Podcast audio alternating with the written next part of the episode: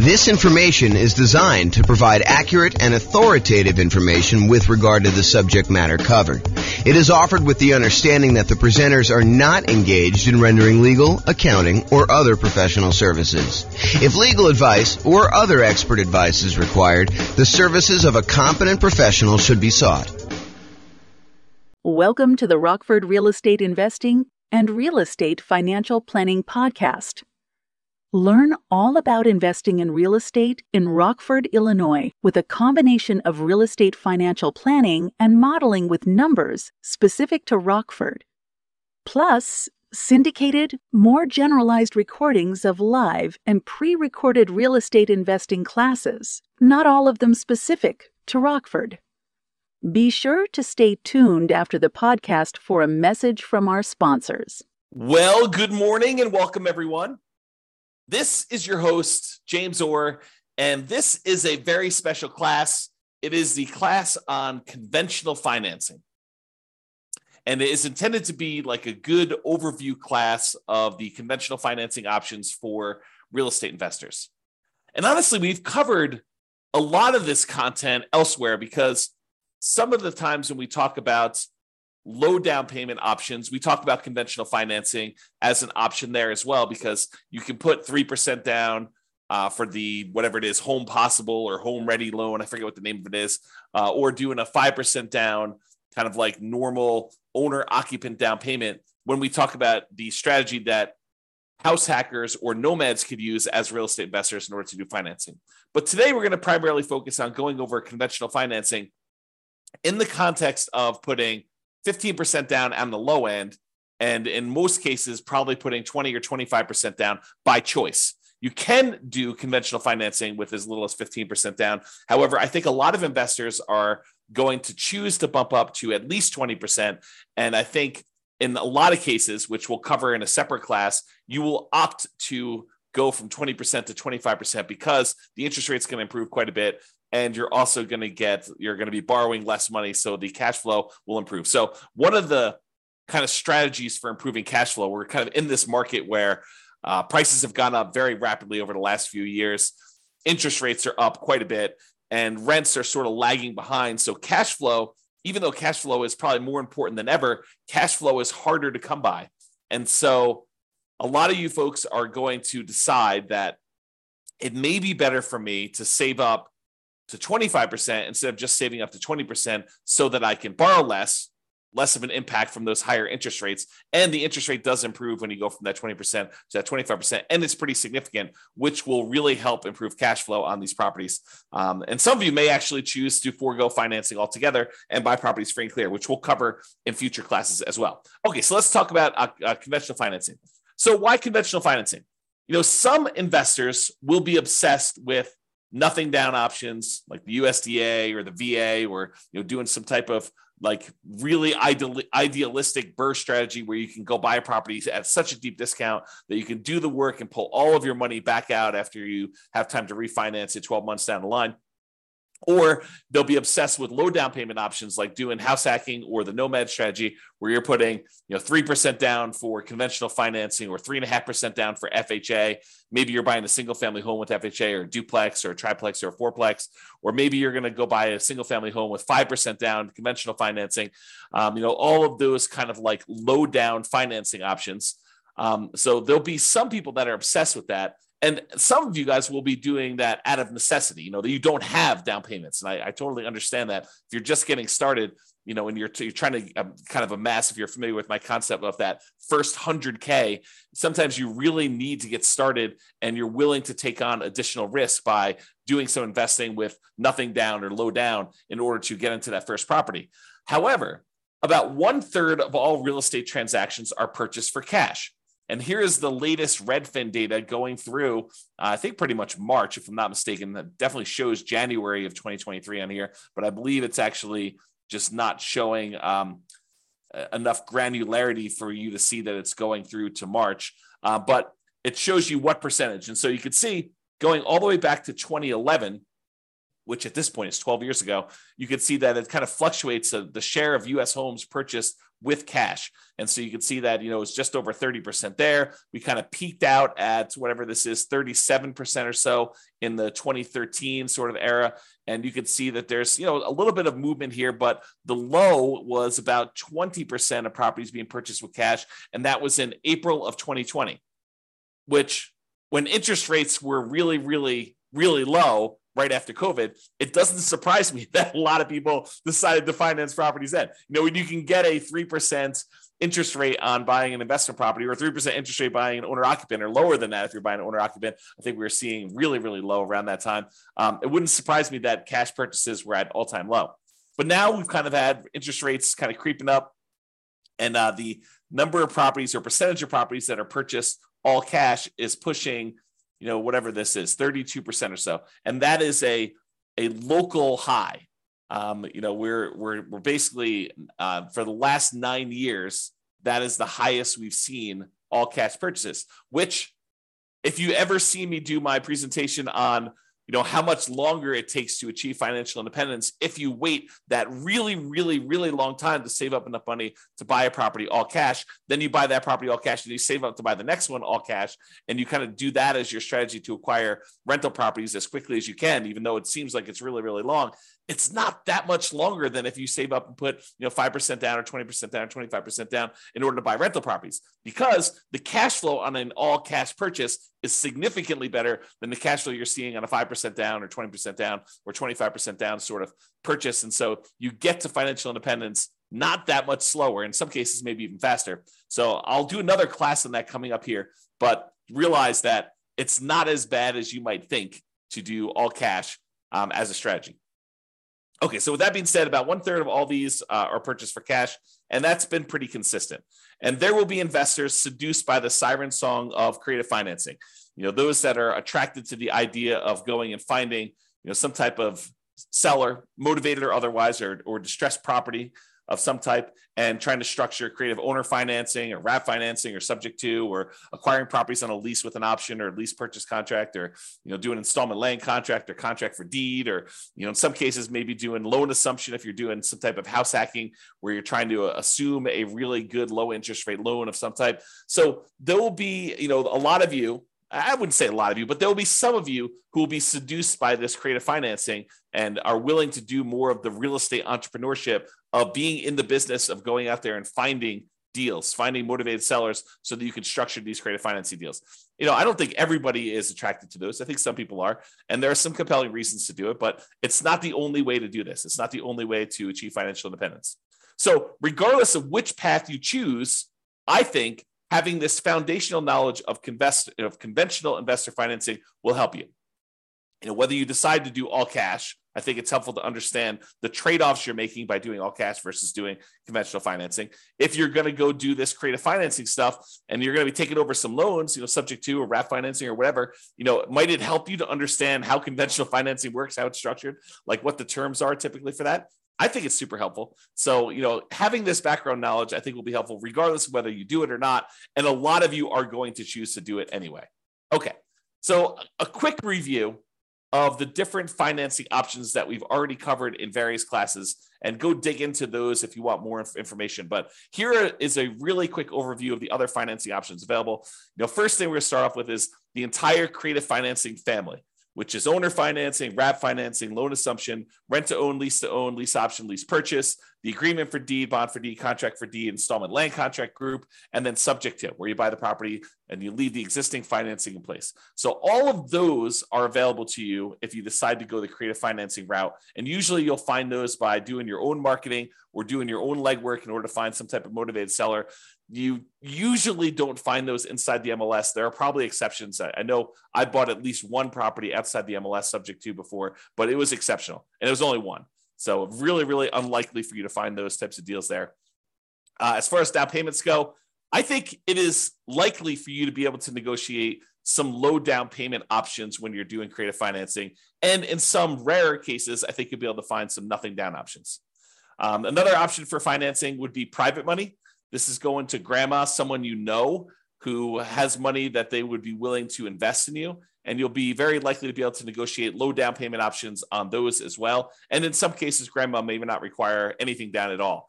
Um, I would say it's based primarily on relationship and trust and a little bit of negotiating. And the quality of the deal can definitely help, especially with certain private lenders, depending on who you're talking to. The kind of uh, complementary group of financing to private money is hard money. Hard money is uh, money from people who are in the business of loaning money uh, secured by real estate.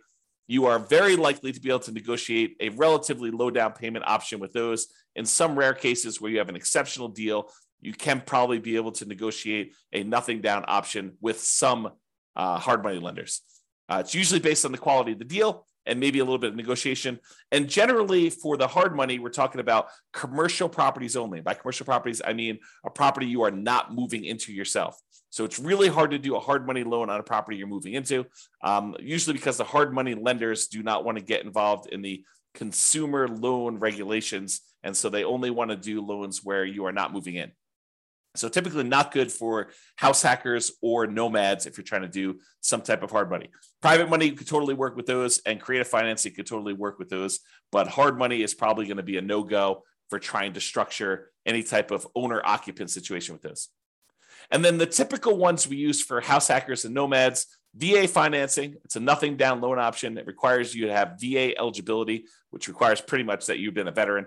Um, it can be used for single family homes, duplexes, triplexes, or fourplexes. It's one of the two loan programs that we can easily use for nothing down or low down in order to acquire those multifamily properties up to four units. Um, the other one being FHA.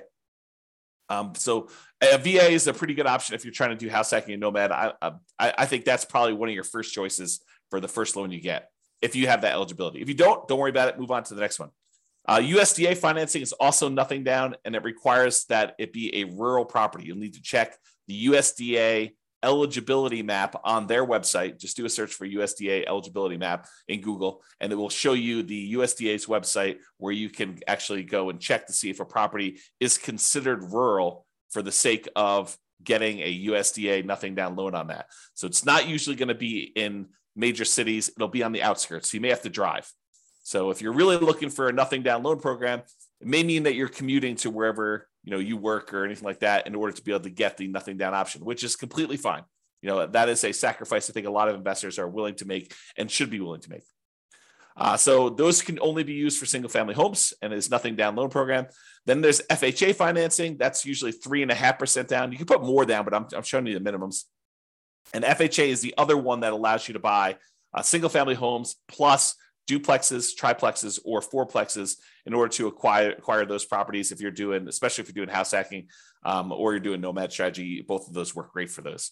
Um, all of those so far, the VA financing, USDA, and FHA, all require that you owner occupy the property. You need to move into one of the units, or the or the only unit if it's a single family home. So you're required to move in. And then conventional financing, if you're putting less than 15% down, you will need to owner occupy. If you're putting more than 15% down and you're getting a non owner occupant loan, you can buy those without moving into them.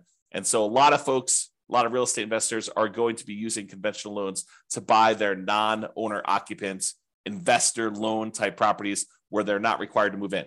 Now, if you do move in, you can get owner occupant financing, which has much better interest rates, and you can do as low as 3% down or do, doing more commonly the 5% down conventional financing program to do that and it's usually only for single family homes unless you get up to a much higher down payment for those. All right. And then usually there's some in, in some markets, there is down payment assistance available, and that is often combined with FHA. Um, and it may help you kind of offset some of the down payment or all the down payment, depending on the program that they have there. So, usually for nomads or house hackers, that could be an additional strategy. There may also be in your local marketplace local banks or credit unions that offer low down payment and nothing down loan programs from time to time we see those as well okay so that's a review of all the different financing options that we've covered before in other classes this is the creative financing which i just covered before so i'm not going to cover it again and now let's talk about conventional financing and specifically conventional financing for investors putting at least 15% down so you could go and do these for nomads or house hackers. You could move into the property and live there if you wanted to. Um, however, realize that that is not the norm. Um, And by not the norm, I mean that a lot of investors are not going to be moving into the properties. They're going to be putting 20% down or 25% down. You can put as low as 15% down and do that. But I think that there's it's a smaller group of people that are using these loans in order to do house hacking or nomading. Um, even though I'd like to change that, I would like to have more nomads and house hackers use conventional financing. All right, so uh, conventional finance here primarily talking about Fannie Mae or Freddie Mac. They're quasi government organizations, is my understanding. Go talk to your lender if you really want to do, or search online. Uh, but they are, uh, my understanding is they're sort of like government ish sort of programs, but they're not actually government loans. But I don't know. I'm not sure I understand all the nuances of that, but you can go look it up if you want to. Uh, we typically use fixed interest rates when we do these. So you can do variable rate loans on some of these, but um, I, you know, in a lot of cases, I would encourage you to consider trying to do fixed rate financing if you're going to get these loans. It's one of the loan products, one of the few loan products that has these fixed rate things. If you're going to do portfolio loans, a lot of times those do not have fixed rate financing. There's some exceptions to that, like uh, our local our local portfolio lender is one of the more popular ones that we go to. They do have fixed rate financing for 15 year loans, but if you do a 30 year loan, they're variable. So with uh, conventional financing, though, not portfolio, then they tend to be fixed rate. I like to do 30 year amortization loans, which means that you're doing a 30 year term on the loan and the loan will be completely paid off after 30 years. Why don't we normally do 15 year loans when we're doing conventional financing? Well, why would you want to? I mean, I think one of the reasons why is you get lower interest rates typically if you do a 15 year loan versus a 30 year loan. But why don't we typically do that with investment properties? I think a lot of the, I think one of the big reasons why investors would not choose 15 year loans when doing conventional is the payment is going to be so much higher that it's going to have pretty significantly worse cash flow because you have to pay off the entire balance of the loan over that 15 year period. So that's, I think, one of the reasons why people don't do it. Although some investors, especially investors that they have a lot of income from their job and they're able to handle that worse cash flow on their properties, especially if they're trying to do some type of early retirement or they're they're starting later and they have a very limited time until they get to their kind of retirement age. Some of them may choose to do 15 year financing, although in most cases, when I've talked to clients in the past about the differences between 30 year and 15 year, um, I tend to explain to them that why don't you do a 30 year loan? And if you want to pay ahead, you can, but realize that the return you're getting by paying ahead is the interest rate of the loan. And I think in a lot of cases, you could do better by taking that money and investing somewhere else. Even if you were going to do a 30 year loan, take the extra money that you would have actually spent on doing a 15 year loan, invest that in something like bonds, CDs, money market accounts, stocks, or some other real estate investment as another example, but something other than paying down the loan and getting a higher rate of return than what you would have gotten by paying down that loan each month because the, the return you're getting is actually the interest rate of the underlying loan itself. And so if you take money as an example and you invested it in the stock market and that was growing at, I don't know, six, seven, eight, nine, 10%, you know, depending on what you're investing in the stock market, you could use that money to then grow at a much faster rate when it gets large enough where you could take that thing in one big chunk and completely pay off your mortgage at that point. That actually gets you there faster than if you take the same amount of money each month and you invest it in that underlying loan itself at that lower interest rate. Now if the rate on the loan is actually higher then it might be faster for you to do that. But if the the rate the, the interest rate on the loan that you're paying off faster is lower than what you can get elsewhere, it'll tend to be faster if you actually do the investment elsewhere. There may be additional risk that you're taking on. You're introducing the new risk of investing in stocks that uh, when you do that, but you know I think a lot of folks believe that over a long enough period of time, that risk is a worthwhile risk to take for the uh, return that you're getting. All right, so conventional loans talk about 30 years, fixed rate financing. Uh, it tends to be 740 plus credit scores for the best interest rates. If you're doing owner occupant, as I mentioned before, you could do 3% down or 5% down. The 3% down is that home ready, home possible loan. It's primarily for first time home buyers. 5% is much more common, and you should plan on doing that, especially if it's past your first one. So you might be able to do 3% for the first one, but you're probably going to be doing 5% for subsequent ones especially if you're doing like a nomad strategy where you're buying a property, moving in, living there for at least a year until you save up your next down payment, then converting that one to a rental. Then you're actually going to go buy a next one with 5% down and repeat this process. You probably should be planning on 5%, not 3%, even though you can maybe I'll do the first one for 3%. Okay. Now, if you're doing the owner occupant, uh, sorry, the non-owner occupant ones, it's usually 15% down at a minimum. And that's going to include PMI. Now, PMI, if you remember, is private mortgage insurance. It's the insurance that you pay to protect the lender in case you default. So the lender basically is like, hey, I really would prefer that you put 20% down to buy this rental property. However, you seem insistent on wanting to put 15% down. So I'll tell you what, I will make you a loan with allowing you to put 15% down. It's going to be a slightly higher interest rate. And I want you to go to this third party and pay them to protect me in case you default. I feel comfortable that if you put 20% down and you know property values move around a little bit and you stop making payments for whatever reason and I have to come in and, and I have to foreclose on you and then I have to go hire a real estate agent and you know a handyman to go in and fix up the property and a real estate agent to go market it and sell the property. I think I can get most if not all of my money back if you put 20% down. You put 15% down, I'm not so sure. I think it might be close depending on what happens in the marketplace and what you end up doing. And so I want to protect myself. And the way I protect myself is I have you pay a third party insurance company that will pay out if I actually need to foreclose on you and I uh, I sell the property at a loss. So they're the ones third party that's protecting the lender in case you default. So if you decide to put 15% down, the interest rate's going to be higher. It's a little risk premium baked into there from the lender, and they're going to insist on you paying PMI. Okay. If you put 20% down, the interest rate gets a little bit better than doing 15% down, and you don't have PMI. So it actually improves cash flow quite a bit going to that 20%. And the interest rate will improve significantly more if you go from 20% to 25%, which is why a lot of folks, a lot of real estate investors will choose to wait that extra time, save up 25%, put 25% down. Okay. All right. But that being said, um, you could typically get 10 non-owner occupant conventional loans per social security number. Um, and and I, I worded that oddly. The way I understand it, and check with your lender to make sure that this is true for you. Uh, and this is actually the, the regulations. But my understanding is it's 10 loans, period, if you plan to get your next non-owner occupant loan. So imagine for a minute you bought, you know, a house to live in, then you went and you bought nine rental properties and you're trying to buy your 11th property, those 10, the one you live in, and the nine that you have as investments, they would all count as finance properties if you still have loans on them. And so you would not be able to get your 11th conventional loan if you're trying to do that as a non owner occupant. Oddly enough, in that same situation, if you were trying to buy that 11th property as a property to move into as an owner occupant, you would be able to get it because there's no limit on you doing it as an owner occupant. This limit only applies to investment properties.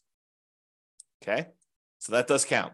Now, some real estate investors, some couples who know, like they know, like they know, they're definitely going to be getting more than 10 conventional loans. Maybe they've got a huge stack of money resources that they're already planning on using for down payments, and they know that they're going to be doing this.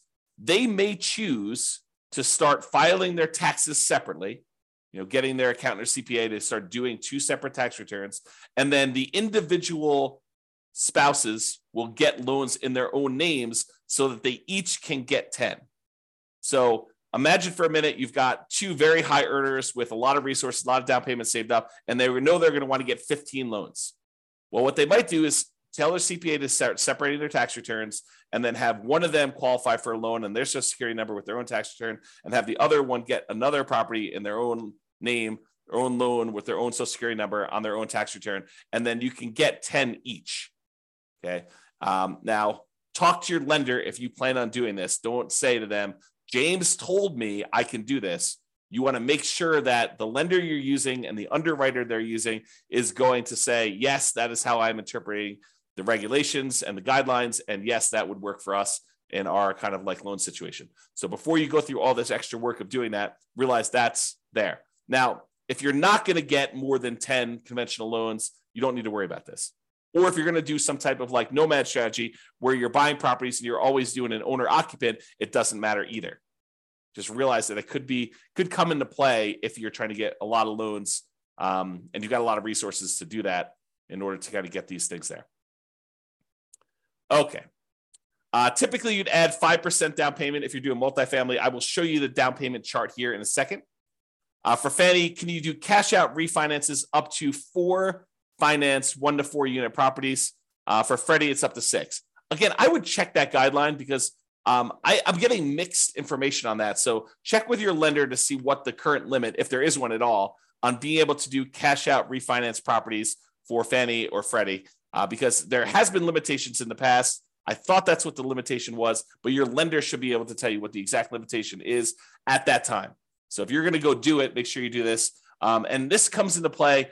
You know, if you know that you're going to do a cash out refinance and you're about to buy your next property, maybe check with your lender and say, hey, should I do this cash out refinance before I buy my next property? Because am I going to be limited in being able to do it after I buy the property?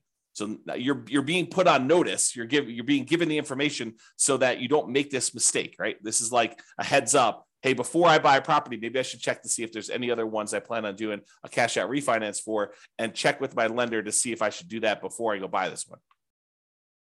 Uh, for both Fannie and Freddie, my understanding is the rate and term refinance, which is different than doing cash out refinance where you're pulling money out. You're just refinancing the rate of the loan and the term of the loan. Um, you could do up to 10 finance one to four unit properties if you're doing that. Um, nomads, be careful because a lot of times it's much harder to do these cash out refinances or even rate and term refinances on the nomad property because when you do the nomad property originally, you're doing it as an owner occupant, and a lot of times you're putting very little down. Well, realize you got to wait until you have significant amounts of equity in your property. And when you go to do your rate and term refi, you're now refining it usually as a non owner occupant, as an investor, and you get an interest rate hit on that as well. So a lot of times we're we're doing these loans on nomad properties with the intention of holding on to them for a very long period of time or or paying them off very strategically and we're not doing a lot of rate and term refinances on nomad properties in particular but you may want to discuss that plan with you know whoever you're talking to about doing that all right so we talked about that um, seller concessions. So when you get a seller to contribute some money towards your closing costs when you're negotiating your offer to buy the property, it's usually written when you make your offer to buy the property as to how much they're contributing towards seller concessions, and it's really a discount to them, right? You're you're really getting the property at a discount of whatever they're deciding to do in seller concessions. It's like they're netting that much less.